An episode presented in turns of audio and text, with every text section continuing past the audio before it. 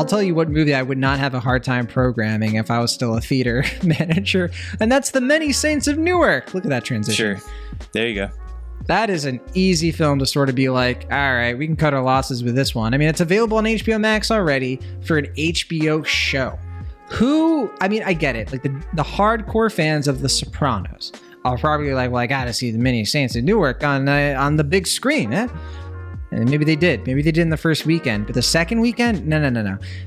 Everybody else is gonna like. I, am just, I'm, I'm just gonna watch that on uh, HBO Max because they probably already have it. Yeah, I mean, I'll say it was weird to see the HBO logo on the big screen. Um, it wasn't like the like traditional HBO logo, but it was an HBO logo, and it was weird to see that in a theater. We're talking about The Sopranos for the first time on Cinemaholics. I mean, it is a cinema show, but it's a movie. It's a prequel to The Sopranos, which was a very influential and important television program. It premiered mm-hmm. in 1999. It went for seven seasons. It had an infamous finale. I feel like yes. the first time I really heard about that show from a lot of people was like the finale. Like I had heard of The Sopranos, obviously, because yeah. that show was coming out when we were, you know, like I, I, was in high school. I was, I mean, when it first came out, I was a kid. I was like eight, nine years old. It ended when I was in high school. I was basically Meadow, you know, or I guess not, because I was the the you were AJ, brother. I think you yeah, were AJ, Anthony, um, AJ, but. AJ? Well, they they call him Wait, Anthony. Or you, Car- what do you call Carmelo? What are you calling him? Everyone calls him AJ. AJ? I, I haven't heard AJ we'll get to it. I, I've been hearing Anthony as the young boy uh, sure. uh, in the first season. Anyway, Many Saints of Newark, though, it doesn't take place in 1999 because that's that's the thing we should make clear in case you don't know. Sopranos takes place in the modern day. It's like modern day Goodfellas, right? It's like the mob, yeah. but in New Jersey, circa 1999 when the show was coming out. It's yeah. I mean, it's like an 86 hour Soprano or uh, Scorsese film in some respects. It's like it's like you know how like Band of Brothers was a an episodic form, a version of Steven Spielberg's Saving Private Ryan. You know the World mm-hmm. War II thing. They kind of did the same thing with like Casino and and Goodfellas and Godfather. And I never got into The Sopranos because like Will and I have talked about this off the air, but like it just came out at the wrong time. Like I didn't have HBO. Come on, I was 10. Right. like I, you know, like I, I wasn't watching HBO either. regularly until like. Right Game of Thrones was a thing, you know, because sure. that's when I was like post college. That's when I could afford to have streaming services like that. Yeah, but I think one thing that's been fascinating is that like Sopranos, unlike other prestige shows, um, you know, like Game of Thrones, like you mentioned, has had a pretty long shelf life. Like people our age are revisiting the show or finding the show yeah. for the first time and getting a lot out of it as far as its commentary and seeing how it is actually what, what it's saying about the decline of America, like the dwindling of how we see society and all that is still prevalent and if anything more relevant now because of how things have turned out for America. And it, I think that's one of the key reasons why Warner Brothers is so keen to keep this going, either as a film or a show or what have you. Um, but as you were mentioning, it's been 13 or 14 years. Yeah, but The Sopranos, the, the finale of it, uh, among along with the you know it being a controversial ending, it, it has this kind of weird uh, point in TV history where, like you said, it is one of the key shows that legitimize television as an art form or as something that was more yeah. than just like uh, occasionally you just flip on a TV, like making television a weekly appointment. Prestige television. Yes, it prestige television. off yeah. what people are still saying is ongoing the ongoing golden age of television yeah. a lot of people would estimate but the weird thing about the finale is that it kind of become it so it's 2007 and that's around the same time that lost is uh, becoming uh, a mainstay yeah. for a lot of people on television becoming an appointment season, show i think huh yeah uh, and lost kind of trained audiences to have like answers. Like like if you search for certain things on the show you'll be rewarded if you like for your attention your you know diligence and all this which made it ironic that the the ending of that show was also fairly divisive. Yeah.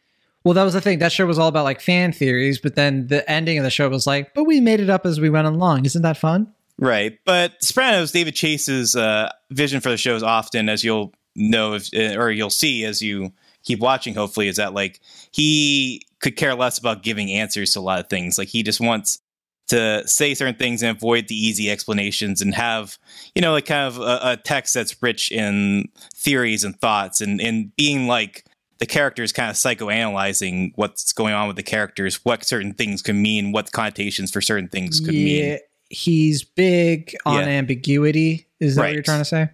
Yeah, which I think was what made uh, the appeal of the show, or uh, what made the show so appealing, and what made the idea of a movie sort of uh, both tantalizing and also kind of scary. Because what we're talking about with the film is the uh, not so much the rise of Tony Soprano, as the marketing has been saying, but the rise or the influence of um, Dickie Moltisanti, Christopher Moltisanti's father, and uh, Tony Soprano's main mentor, who is this Before we proceed, can we yeah, we got to get two things out of the way here because I don't think we got to this yet.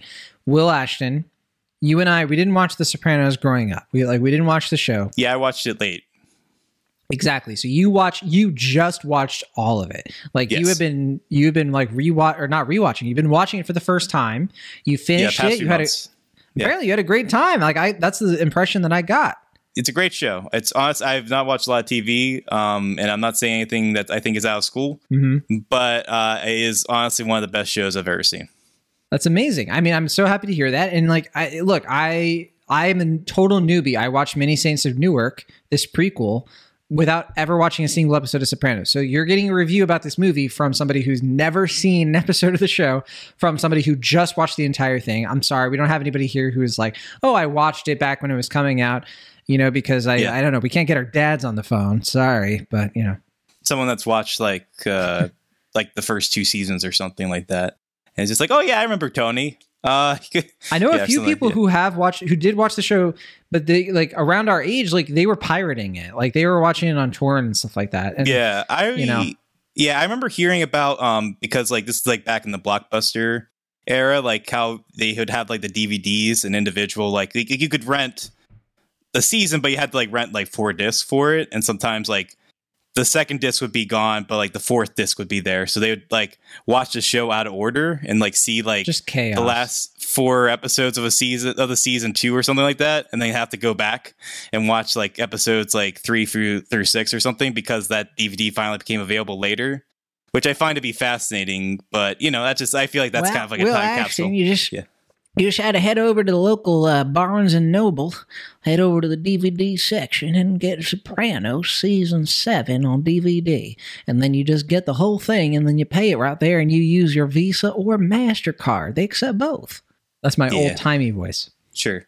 What happened to Grandma Charades? Was, does she have an opinion on Sopranos? Grandma Charades. She didn't watch The Sopranos. Oh, That's not a Christian show. sure.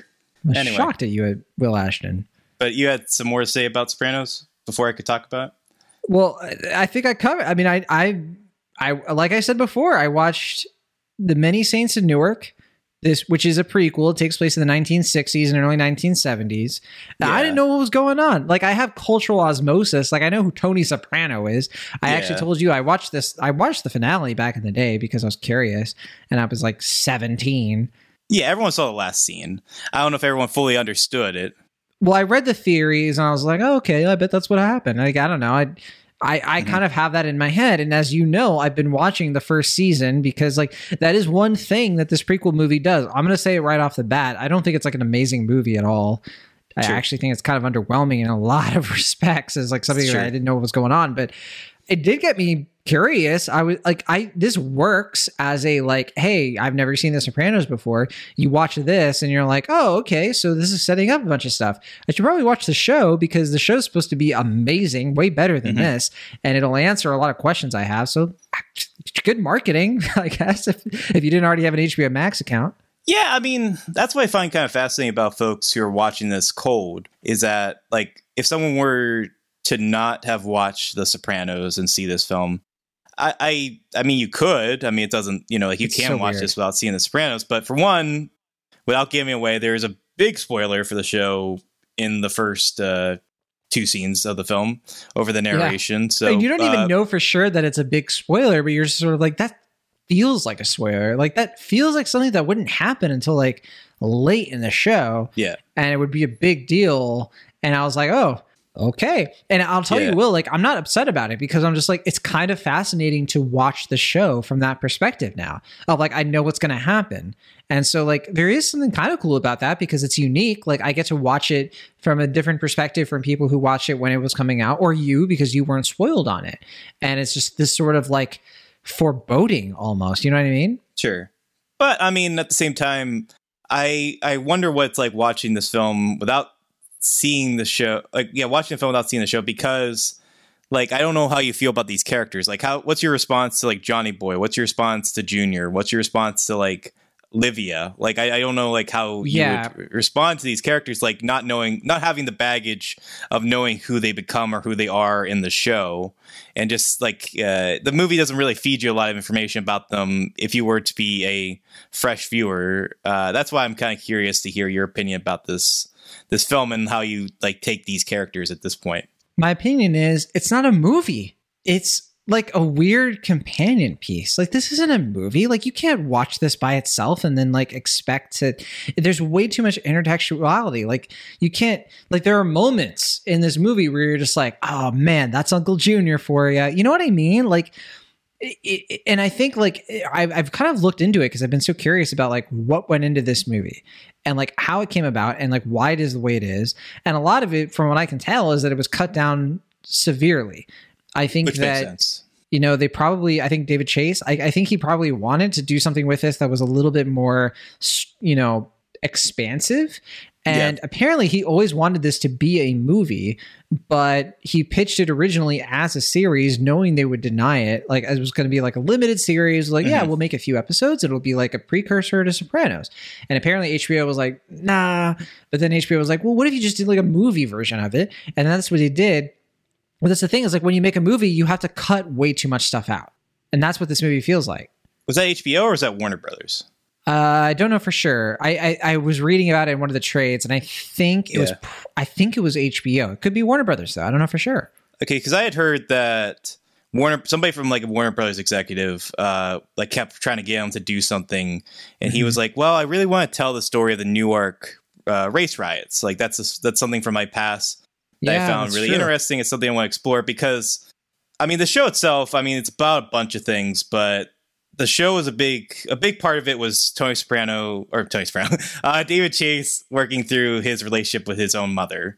Uh, Tony Soprano's relationship with his mother Olivia is like a huge part of the show, uh, especially the psychoanalyst, the therapist aspect, and then Yeah, I'm Uh, definitely getting that vibe so far. I, I I should tell listeners I'm six episodes in. Yeah. Um, and the his follow up film, Not Fade Away, is another kind of nostalgic film in this vein, which I revisited prior to seeing this because I was kind of curious how they'd be of a companion with one another. And that's like a kind of semi autobiographical film that explores, from what I can tell, David Chase's relationship with his father. And so I think he kind of he, he said what he had to say about his mother. He had to say what he had to say about his father. And now we get Many Saints of Newark, and I kind of feel like David His Chase uncle. was. Tr- well, no, what? I, well, you could argue that with Junior, but um, I, I Well, kind no, I was saying, well, well Dickie Moltisanti, right? The uncle, like that's the real uncle of Tony Yeah. Soprano. Well, that that's that's where I think my biggest issue with the film comes is that like I think David Chase had something to say with this film. I think he has a lot to say, but I don't think he has a cohesive idea of what he wanted to say, like what he wanted the main takeaway of the film to be. I would agree with that. because if Yeah. this is about Dickie Moltisanti, I don't feel like I know any more about Dickie Moltisanti than what I've heard from the legends and the stories that we get in The Sopranos. Well, I think I was get, well. Okay, I don't agree because. well, sorry, I said I agreed, but I in the sense of like. I, I thought you were going to finish that sentence with like you don't know more about him from the beginning to the end like that is that is like the the essence of this movie is like you start with this character in the very beginning by the end i'm just like i don't know anything about this guy Well, that's Like- yeah, because that's Yeah. yeah. Well, I mean, Dickie Moltisanti is not shown in the series of Sopranos, but he's mentioned a lot, especially as far as like Christopher's upbringing and Tony as the character. He often references with like like a pang of nostalgia, with like some like guilt, his relationship with um, Dickie Moltisanti, how they were very close. Uh, I would evoke it kind of similar to um, like the way that um, Obi Wan Kenobi kind of talks about um, Anakin, like uh, like kind of like he was an old friend, you know, like kind of like Right. that thing. or how like my son and is like very close to you, Will Ashton. You're like his uncle. Sure. You know, you taught him how to get into those Yeah. illegal gambling rings.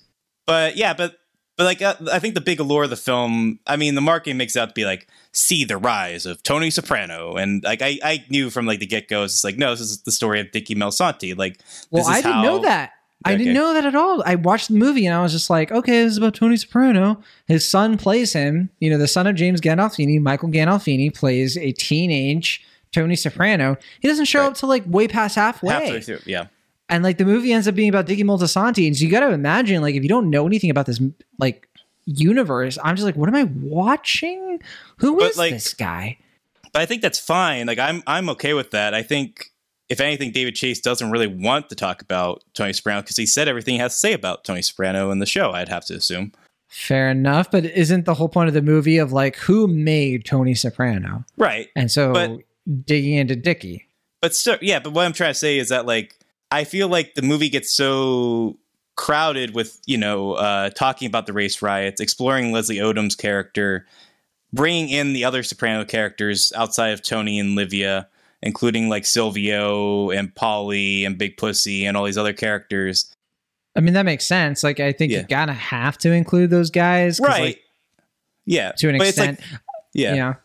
but it's like three films competing at once then Agreed. and it's like because of that i feel like the Dickie Moltisanti stuff often gets overshadowed to the point where i think like the last scene of this movie is really cool and i think that if it had earned that moment a little bit more i think it would have been a really big Oh, impactful yeah. moment for both Totally the movie and the show Yeah. but um, I just feel like I still don't really walk away from this movie having a full concrete idea of who, uh, yeah, Dickie Moltisanti was outside of like kind of like the generalities of just like yeah he was you know a a stubborn He was a mean son of a bitch. Like, what are Yeah, you gonna yeah, say about him? yeah. I mean, he was another gangster kind of guy. Like, that's my thing with this movie. Is just like, what's different about it? Like, you haven't seen Goodfellas. I know you know a lot about Goodfellas from like just the culture, but like, what what do I get from this movie that I haven't seen a million times? Especially like watching Sopranos. I like Sopranos so far because it's kind of like a modern version of those movies, and it feels like a reaction to Godfather and Goodfellas and Casino, and like you know to a lesser extent some of the other Martin Scorsese films. They reference Yes, a lot of Martin Scorsese, right? it's an evolution of that story Exactly. It's metatextual. It's sort of like we understand that that stuff exists, and this is what the mafia is like in reaction to it. Because, like, what a lot of people don't understand about mafia movies is that, especially The Godfather, sort of really just established this mythology around the Italian mafia that did not really exist. It's so weird because it's one of those cases yeah Mhm. and Italian Americans as well I'd say to an extent i mean i was going to be even more specific than that and say that like before the godfather there wasn't really this sense of like the italian families and the mafia having this like code of like this legendary status of like you don't rat or any of this stuff. Right. That stuff really came about through that movie mm-hmm. especially through like goodfellas and stuff right? Yeah I mean like you get like like Capone and like the Public Enemy and like you know like kind of like these like legendary gangsters who are like you know like rob banks and like have like these kind of like romanticized stories but like they're filled with you know obviously criminality and like duplicable behavior and all this stuff. But yeah i mean the godfather brought that to kind of more like expanded uh you know like kind of like grandiose terms like kind of brought Like, like, a fuller life. it. yeah glamorized it but also like brought more humanity to it. Like it explored like the like lives and struggle and it had like a genuinely epic grand feel to it. Mhm. It and an then with opera yeah, but then like with Mean Streets and Goodfellas and um, Scorsese's, you know, a lot of Scorsese's filmography, uh, we get you know like kind of the modernized version of that, where like we get the criminal behavior, but it's done in more kind of like blunt fashion, but also like still keeping that epic feel, but having like kind of a more sort of like uh, awareness of like how like applicable these characters are, how much they're like you know ruining society like an ill Yeah. to themselves and all this stuff and like you said the sopranos is like exploring that even more to the point where it's just like america as a whole is like just kind of gotten rotten at this point where even like gangsters can't really like are kind of like caught up in it and just like you Yeah, like yeah. kind of taken aback by it and just being like you know, like even we're kind of struggling to make sense of what the world is at this point. Um, and yeah, I mean, the weird thing about Many Saints of Newark is that like obviously the Sopranos, the show, one of the big things about it as far as influence that it, it brought a cinematic feel to television. Uh, not that other shows weren't cinematic, but I think this is like one of the main reasons why so many shows like Mad Men and Breaking Bad could be so the take so many risks and be so cinematic in their presentations because Sopranos allowed itself to do that. Ironically, when it finally gets a chance to be in cinemas, it has kind of a more television type feel. So it kind of feels like it's counterintuitive to itself almost. And that's, I think, kind of one of the bigger issues with this film. I mean, my show, as a lot of people know, is Mad Men. I mean, I, I love that show. Like that was the show that I came into at the right time. And I I would hate a prequel for Mad Men. I, I really would. And I don't think it would lend itself as easily to Mad Men because, especially because if you watch that show, I mean, it already has so many flashbacks.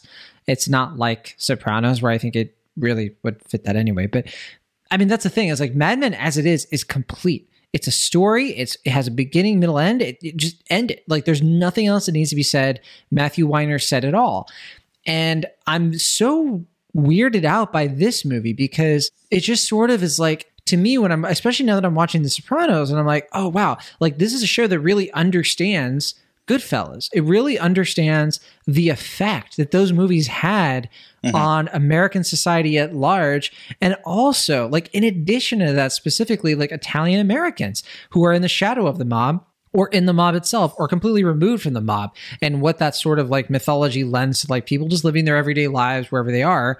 And so it's weird to me that this movie goes back in time and it picks Dickie Moltisanti as this like stock character who looks like Christian Bale to me, like the entire time. I'm just like, uh, guy looks um, like Christian Bale. And he has like all these scenes with like like Ray Liotta has this like weird soap opera twin thing going on. I think oh, I his like initial his initial okay. character yeah. I think is so broad and so boring. It's sure. like I've seen this a million times. Okay, here's the Italian mobster. He has a Gumar. Like he cheats you on his wife. Like and he's a gangster. Like oh my God, I'm sick of this. Like, I'm so sick of it. But then the one thing about this movie that I was just like, oh, give me more of this is like the Ray Liotta character that comes in, he's in prison. He's been mm-hmm. in prison for years and he just calls it like he sees it.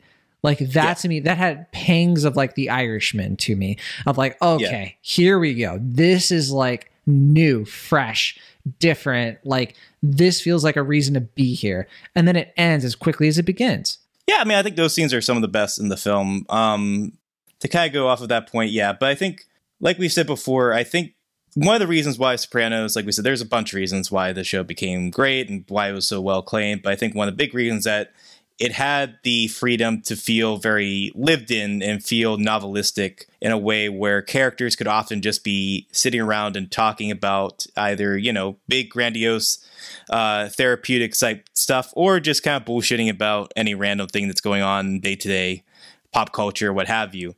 Um, and I think the show, or sorry, the movie is so caught up trying to do so many things at once that can't really achieve that.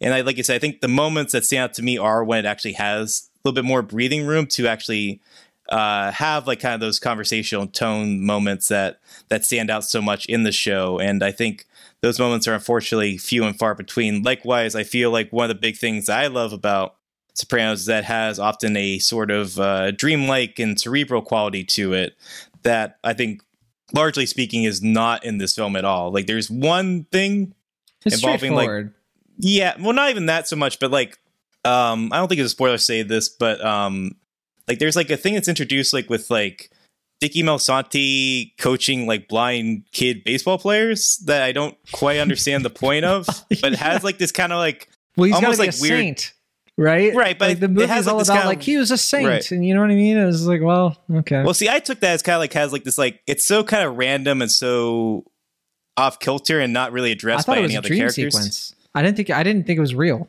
Right. Well, that's what I mean. Like that scene, like how it's shot, has like kind of dreamlike quality or like a romanticized quality to it that I found to be closer to like kind of like the more cerebral stuff in the show.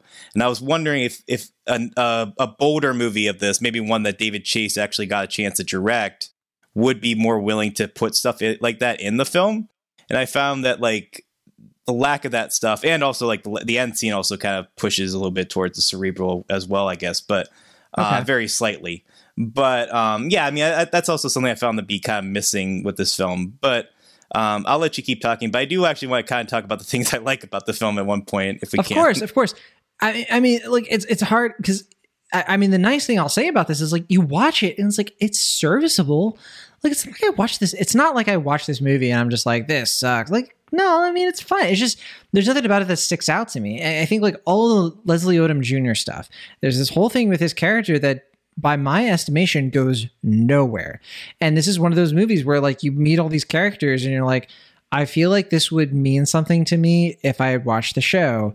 But as it stands, like, okay, I don't know why John Magaro was playing this character with a hairpiece. Like, I don't, I don't get it. Like, Billy Magnussen is this like Silvio character, and like, I understand no, no. now uh, that you're, I've you're watched getting uh, you're getting mixed up. Um, Billy Billy Magnussen Ma- is Paulie is uh, Walnuts, Paulie. Sorry, and sorry. uh, John Magaro John Ma- is Silvio. is Silvio. Yeah. Sorry, sorry, but I, again, I'm still watching the show for the first time.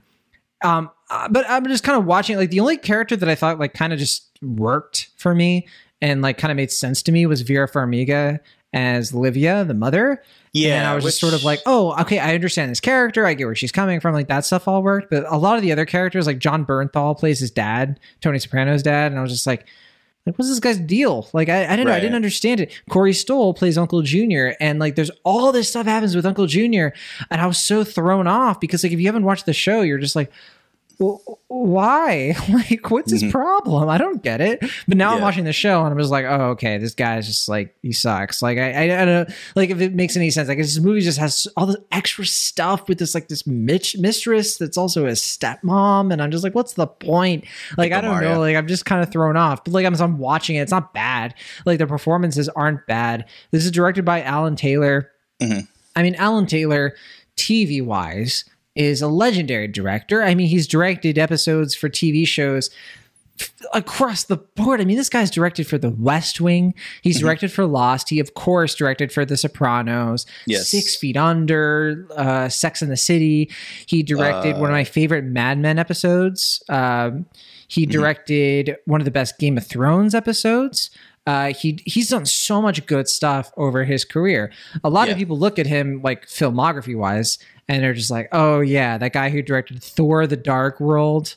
Pass, like because Thor: The Dark World is considered by many to be a pretty bad movie. He also directed Terminator Genisys, right? He directed Yes. that, right? Yeah, he did. Yeah. Um, yeah. So not not a great run for Alan Taylor, and I, I don't I don't understand it, Will Ashton. Like he's directed amazing television. His three movies, I'm just like, ah, okay. I think he also directed like an indie called Palookaville or something that's supposed to be pretty good, like Frances? McDormand's Oh, in I didn't know about stuff. that. But in any Okay. case, um, Also, San Francisco alum, so Yeah. I give him that. Um, but yeah, I mean, I think, I mean, to his credit, I, he is pretty integral to um, the show. I don't think he's directed like the most episodes of Sopranos or anything, but he has directed a lot of episodes, especially towards the second half of the show. He, for instance, he directed the second to last episode, the penultimate episode of Sopranos. Um, but yeah, I mean, I think I have to assume it's kind of because of his blockbuster influence that he got picked for this project. But yeah, I mean, I think he obviously he gives it the like kind of nostalgic lean that I think the kind of like romanticized big budget feel that I think they're going for, at least as from like a Warner Brothers standpoint. But I do, like I said, wonder what the David Chase directed version of this film would be. The one that would be, I have to assume, more willing to take risk as opposed to offering kind of just blank fan service. Uh, like kind of like just nods and winks to the shows that feels really like beneath Sopranos. Like that that that's the stuff about the film that I find most puzzling. I don't know if that was uh, Warner Brothers or Alan Taylor, Taylor's uh, influence. Like I, I have to assume David Chase wasn't like jazzed about doing a bunch of like nods and winks to the show or his past work. That seems like just characteristically not something he's a fan of. Um, but um, I don't know. I, I don't know that for certain. But yeah, I mean, I think there's definitely moments of film where, as far as like the blockbusteriness of it, I, I appreciate. For instance, there's a big shootout scene that I think is really cool uh, midway through the film that I think Alan Taylor does a really nice job as directing and shooting. Um, but at the same time, like I said, I think from a, a pacing standpoint, just juggling these stories, he just doesn't quite capture uh, enough of the thematics. I think would have made uh, the story as resonant as it is. Like you said, um, the Leslie Odom stuff. I think he Leslie Odom gives a great performance, but I don't think his character gives enough time is given enough time to really be fleshed out, especially in the later half of the film. Yeah, when he's missing some scenes or something. Like th- there's something Yeah. about his character that I think is just like not getting communicated that I think would be really important. Yeah, and I'm wondering because this is I don't think it's going to happen, but this is supposed to be a first part of a film trilogy for like. well, they talked about it, yeah, being a spin-off that they would eventually do based on this and I don't know. I mean, I'd be I'd certainly be interested to see it. Like I said, I think he, Leslie Odom's really good in this. Um, but as far as like the Soprano stuff that you were mentioning, um, I think Vera Farmiga is really good. I mean, sometimes it's a bit much, uh, especially with the prosthetics. But I really appreciate that she has kind of like an Oedipus complex going on, where she looks like both like Livia and uh, Carmela. And like, there's like kind of like an interesting thing going on there, but I don't think there's. Oh, I wasn't even thinking of that. I thought you just meant something else, but yeah, go ahead. Oh, um, By the way, I didn't even realize she was supposed to be Tony Soprano's mom until like way late into the movie because they don't Oh, really? explain. Like that is one thing I'll give this movie credit. It doesn't hold your hand. Like there's something kind of realistic about how like they don't do a lot of those annoying things where you're like at a party and it's just like this is Silvio Right. and it's like really like making a show of it. It's like you you kind of have to work for it, which I, I Yeah. yeah I'll give the movie a little bit of credit. Like they knew what they were doing. Yeah but respect. at the same time the uh the timeline of the sopranos gets really funky with this movie because like for instance silvio in the show it's implied that he's like maybe like five years tony senior I was uh, you know- confused about that a little bit. Yeah, I was like, And- wait.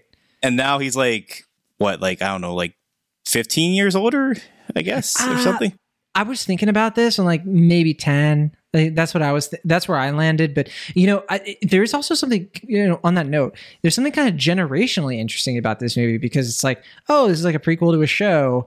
And it's hard for me to sort of wrap my head around, well, this is a show that came out like 1999. So Yeah. like it makes sense for the main character to be like a kid in the 60s. When I think of like kids in the 60s, I don't think of like shows where the main character, you know what I'm saying? It's just like right the, well the timeline of it of it now is like kind of Yeah. weird the way it all like lands for modern audiences. Right. I mean, it's also kind of weird because like Tony and Carmela, they look older than they are. Like they're actually both in like their 30s, I think, when the show starts. So um, I wouldn't it- say that. I thought they were. I'm watching Sopranos and I'm I'm like these people are in their early 40s. Easy. No, no, no. I mean, like James Gandolfini was in his 30s when he filmed the show, and and canonically, like Is in he the show, like they they yeah, he, he's supposed to be like, I think like 38 or so. Well, I mean, I would imagine he would have had Meadow. He's like- 47 when the show ends. Huh. The character, at least, and I, it's supposed to take place over I like a wouldn't have decade. said 38. Well, okay. I would have said 40, 41. But that's interesting. I mean, there is something kind of interesting with Mad Men in that respect because Don Draper is supposed to be like 35 in the first Sure. season of Mad Men, and you're just like, this man's 42. You know Well, what I mean, like, you ever like look at like pictures of like your like grandparents or something, and they it's like like Yeah. they look like they're like Some people are forty just like when they're like Yeah. thirty two or whatever, and it's just I don't know. I mean, something must have been something in the air or something. They they look know. older. I don't know. We don't. We don't. I Will Ashton, that's all to say for our for our HBO special. You and I are not going to look our age. Sure. Um, but uh, yeah, I mean, I think as far as like the like quote unquote like the impressions of the the film, uh, I think Vera Farmiga's doing a lot of interesting stuff, but Livia isn't really given a lot to do, which I find very bizarre. Um, She's kind of like, I yeah, a side really character. Yeah. But like, yeah, Tony's not really given as much of a the showcase here. I, I think Michael Gandolfini is like the big question here, as far as like is he because he has the most to prove here, I guess, as far as like living up to his dad's impression or uh, per- performance, but also just also like Just a great Um, job. I, I think was he's good, yeah. yeah, I think Yeah. he's. I don't think he's quite as charismatic as James Gandolfini, but he's also obviously younger. Well, he's Uh, playing and a also- teenager. You know what I mean? He's Yeah. not sure of, uh, of himself, which kind of makes Yeah. sense for it. Yeah. but also I, I really appreciate how much he brings that like kind of boyishness um, to screen. Like Tony Soprano as a character is often like an outgrown teenager throughout the series, and I think like kind of actually seeing Tony as a boy, I like that we see. Um, you know, like that kind of youthful energy and like kind of like that that rambunctiousness, that that desire to prove himself, but also at the same time, we see a different, like more sensitive side to Tony Soprano, where we see like kind of his uh his like gentle yearning and all this stuff but it, i think it feels a piece with the show but also i think kind of undermines like what other actors are doing like you said John Magaro, I think, is a, a fine actor. He did great work in First Cow last year. I generally don't know what Yeah. he's trying to do as Silvio in this movie. Um, it, it was clownish. What what yeah. the heck was? It was so broad. Like I said, it was just like well, I didn't understand the movie that I was watching. Yeah, I was like, does this make more sense if you watch the show? I don't know. I mean, it's it's weird because like it's like David Chase forgot that like Paulie's supposed to be the funny one. He's like yeah, the funny one, Silvio. It's like no, no, Paulie's the funny one. It's like yeah, Silvio. And so like he like I, I think he like forgot that like Silvio's not supposed to be the comedic relief of the uh the crew or something, or Ah. maybe because like he's younger, maybe he's like more foolish or something. I don't quite get it. Um, but uh, yeah, I mean, I think Corey Stoll of the like actors playing characters in the show, I think he gives the best performance. I think his junior is Really? generally really, really impressive. Yes, Corey absolutely. Stoll. Corey Stoll, I think, yeah, I think the more you watch the show, the more you'll be impressed Okay, all right. with hey, uh, fair enough. with Junior's performance. I'll keep watching because I thought that was one of the weakest things. I didn't understand that performance. Oh no, I, was like, I thought don't that was no, I thought he was really, really good. Wow. Um, okay. and I think that scene towards the end with him paints the show in a new light in a way that I find really fascinating. Huh. Um, I mean, But- honestly, like if I was going to give this show any like award, like any sort of like, man, this character really went above and beyond, I would give it to Michael Gandolfini because, sure, look, yeah, again, I haven't seen the show, but like knowing what I know, like Gandolfini, James Gandolfini died in 2013. yes. I mean, it's sad, you know, like he died of a heart attack. His own son discovered him. yes. And there, there is something so wicked about his son, just like coming into this role, doing his thing. I think he kills it, you know, and it's just like, Yeah. I can't imagine what that must have been like for him. Yeah. And I'm just like so impressed. He's such a young dude. yeah, he he grew up with the show. Like I think he was born around the time the show started. Like he was on Yeah, he was a lot young. and all that. Yeah, so Yeah, yeah, yeah. I mean, the guy right now, I think he's only like 21, 22, and he's Something playing like like, a teenager. Yeah. I, I, I don't know. I, I give him a lot of credit, a lot of Yeah. props. That that's got to be tough to do, and I, I think he does his dad proud yeah, no, I mean, I think he like I was trying to say before. I think he's the one that has the most to prove with this performance. for sure. Like you know, at the end of the day, like John Magaro, like i- i- no matter how we feel about Silvio, like he'll still probably get work from this. It's not like it's gonna like kill his career or anything. Michael Gandolfini is in Yeah, like yeah. he's he's got the biggest shoes to fill. He has the most to prove. He's obviously like the center of the marketing, all that stuff, and I think he does. Like, I mean, it's it's you're never gonna live up to um, James Gandolfini's performance, but I think, he, like you said, it doesn't. He moves beyond uh, im- impression and makes it a fully well-rounded character in a way that I think even surpasses what's on the on the page, and in a way that I find uh, really impressive and really heartfelt.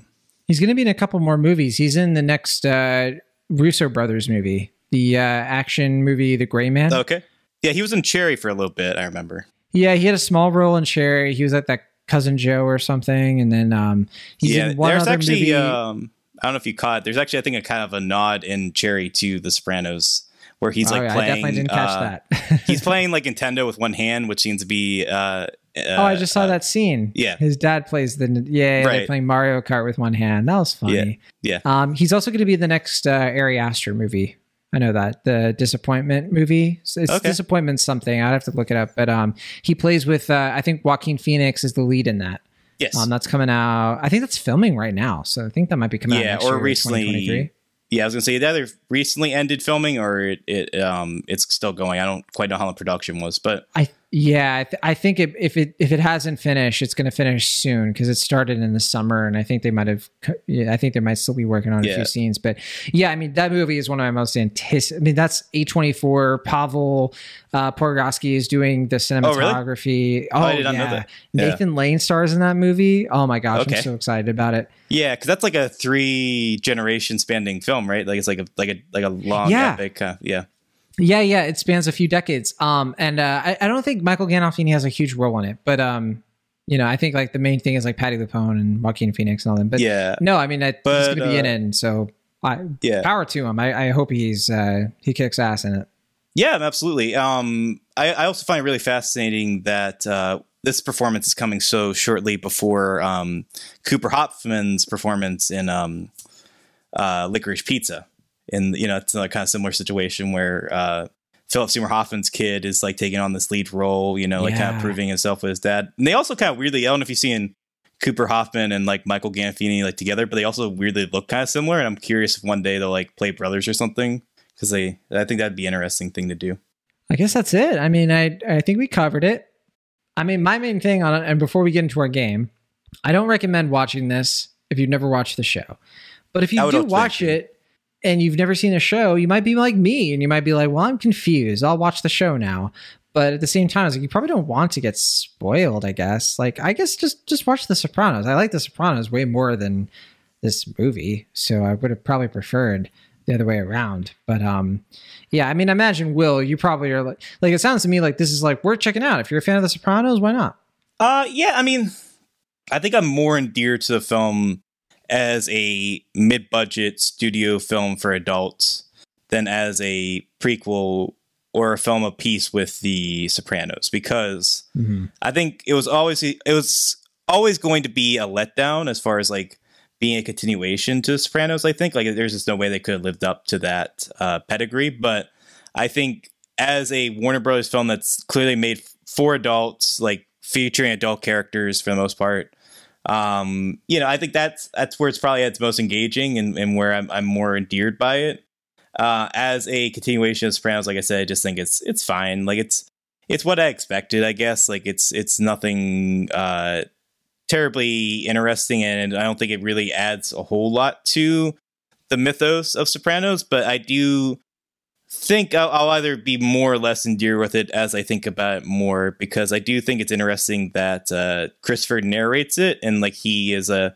I've I've heard theories that like this movie is kind of like him, like if, if like Christopher finally got the chance to like kind of write his screenplay and make a movie about his dad, what it would be, and I, I think that's an interesting. Th- I don't know if that's what uh, David Chase had in mind, but I, I certainly think there's probably more going on here than we're giving him credit, and I would hope uh, if time as time passes that like we kind of like you know like that that that uh, interpretation opens up and we finally kind of get a better idea of what's going on here. Same way that people have grown to like the the series finale of Sopranos more over time, but I don't know if that's the case here or not because, uh, like we said, I think the text here is unfortunately a bit thin. And it just feels like it's an overcrowded film that uh, is obviously very ambitious, but is trying to do so much with such a limited amount of time, and it's you know kind of uh, buried in the shadow of this uh, obviously monumental series, and it just was kind of doomed to fail for that reason.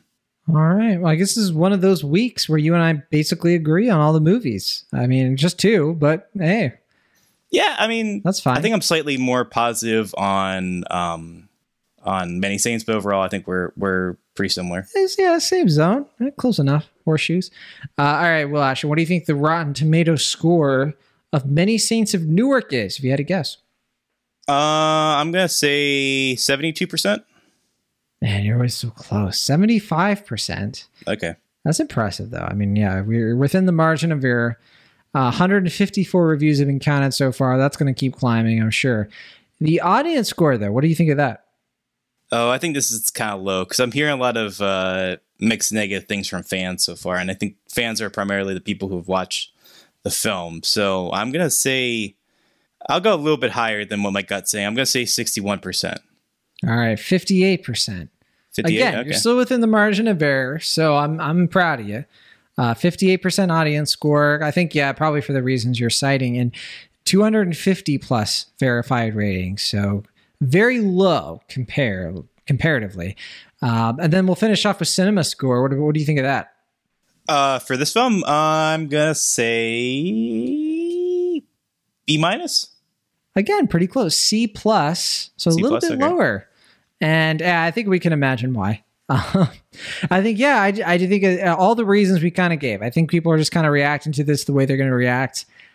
I, I, I don't know. I don't. I don't make much of it personally. Um, I, I watched it and I, I have plenty of complaints, but like I don't know. Like I wouldn't watch. I wouldn't walk away from it being like, "What a waste of time." It's it's egregiously bad. It's like, nah, I just you know, it's, it's got its own thing kind of going on. You either click with it or you don't. There's things about it, and I mean, you know, that's that's all there is. yeah.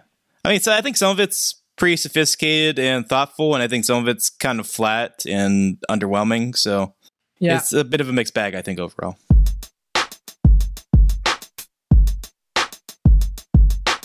Thank you so much for listening to our show. Be sure to subscribe to Cinemaholics on your favorite podcast app of choice or find us on YouTube. See you all next time.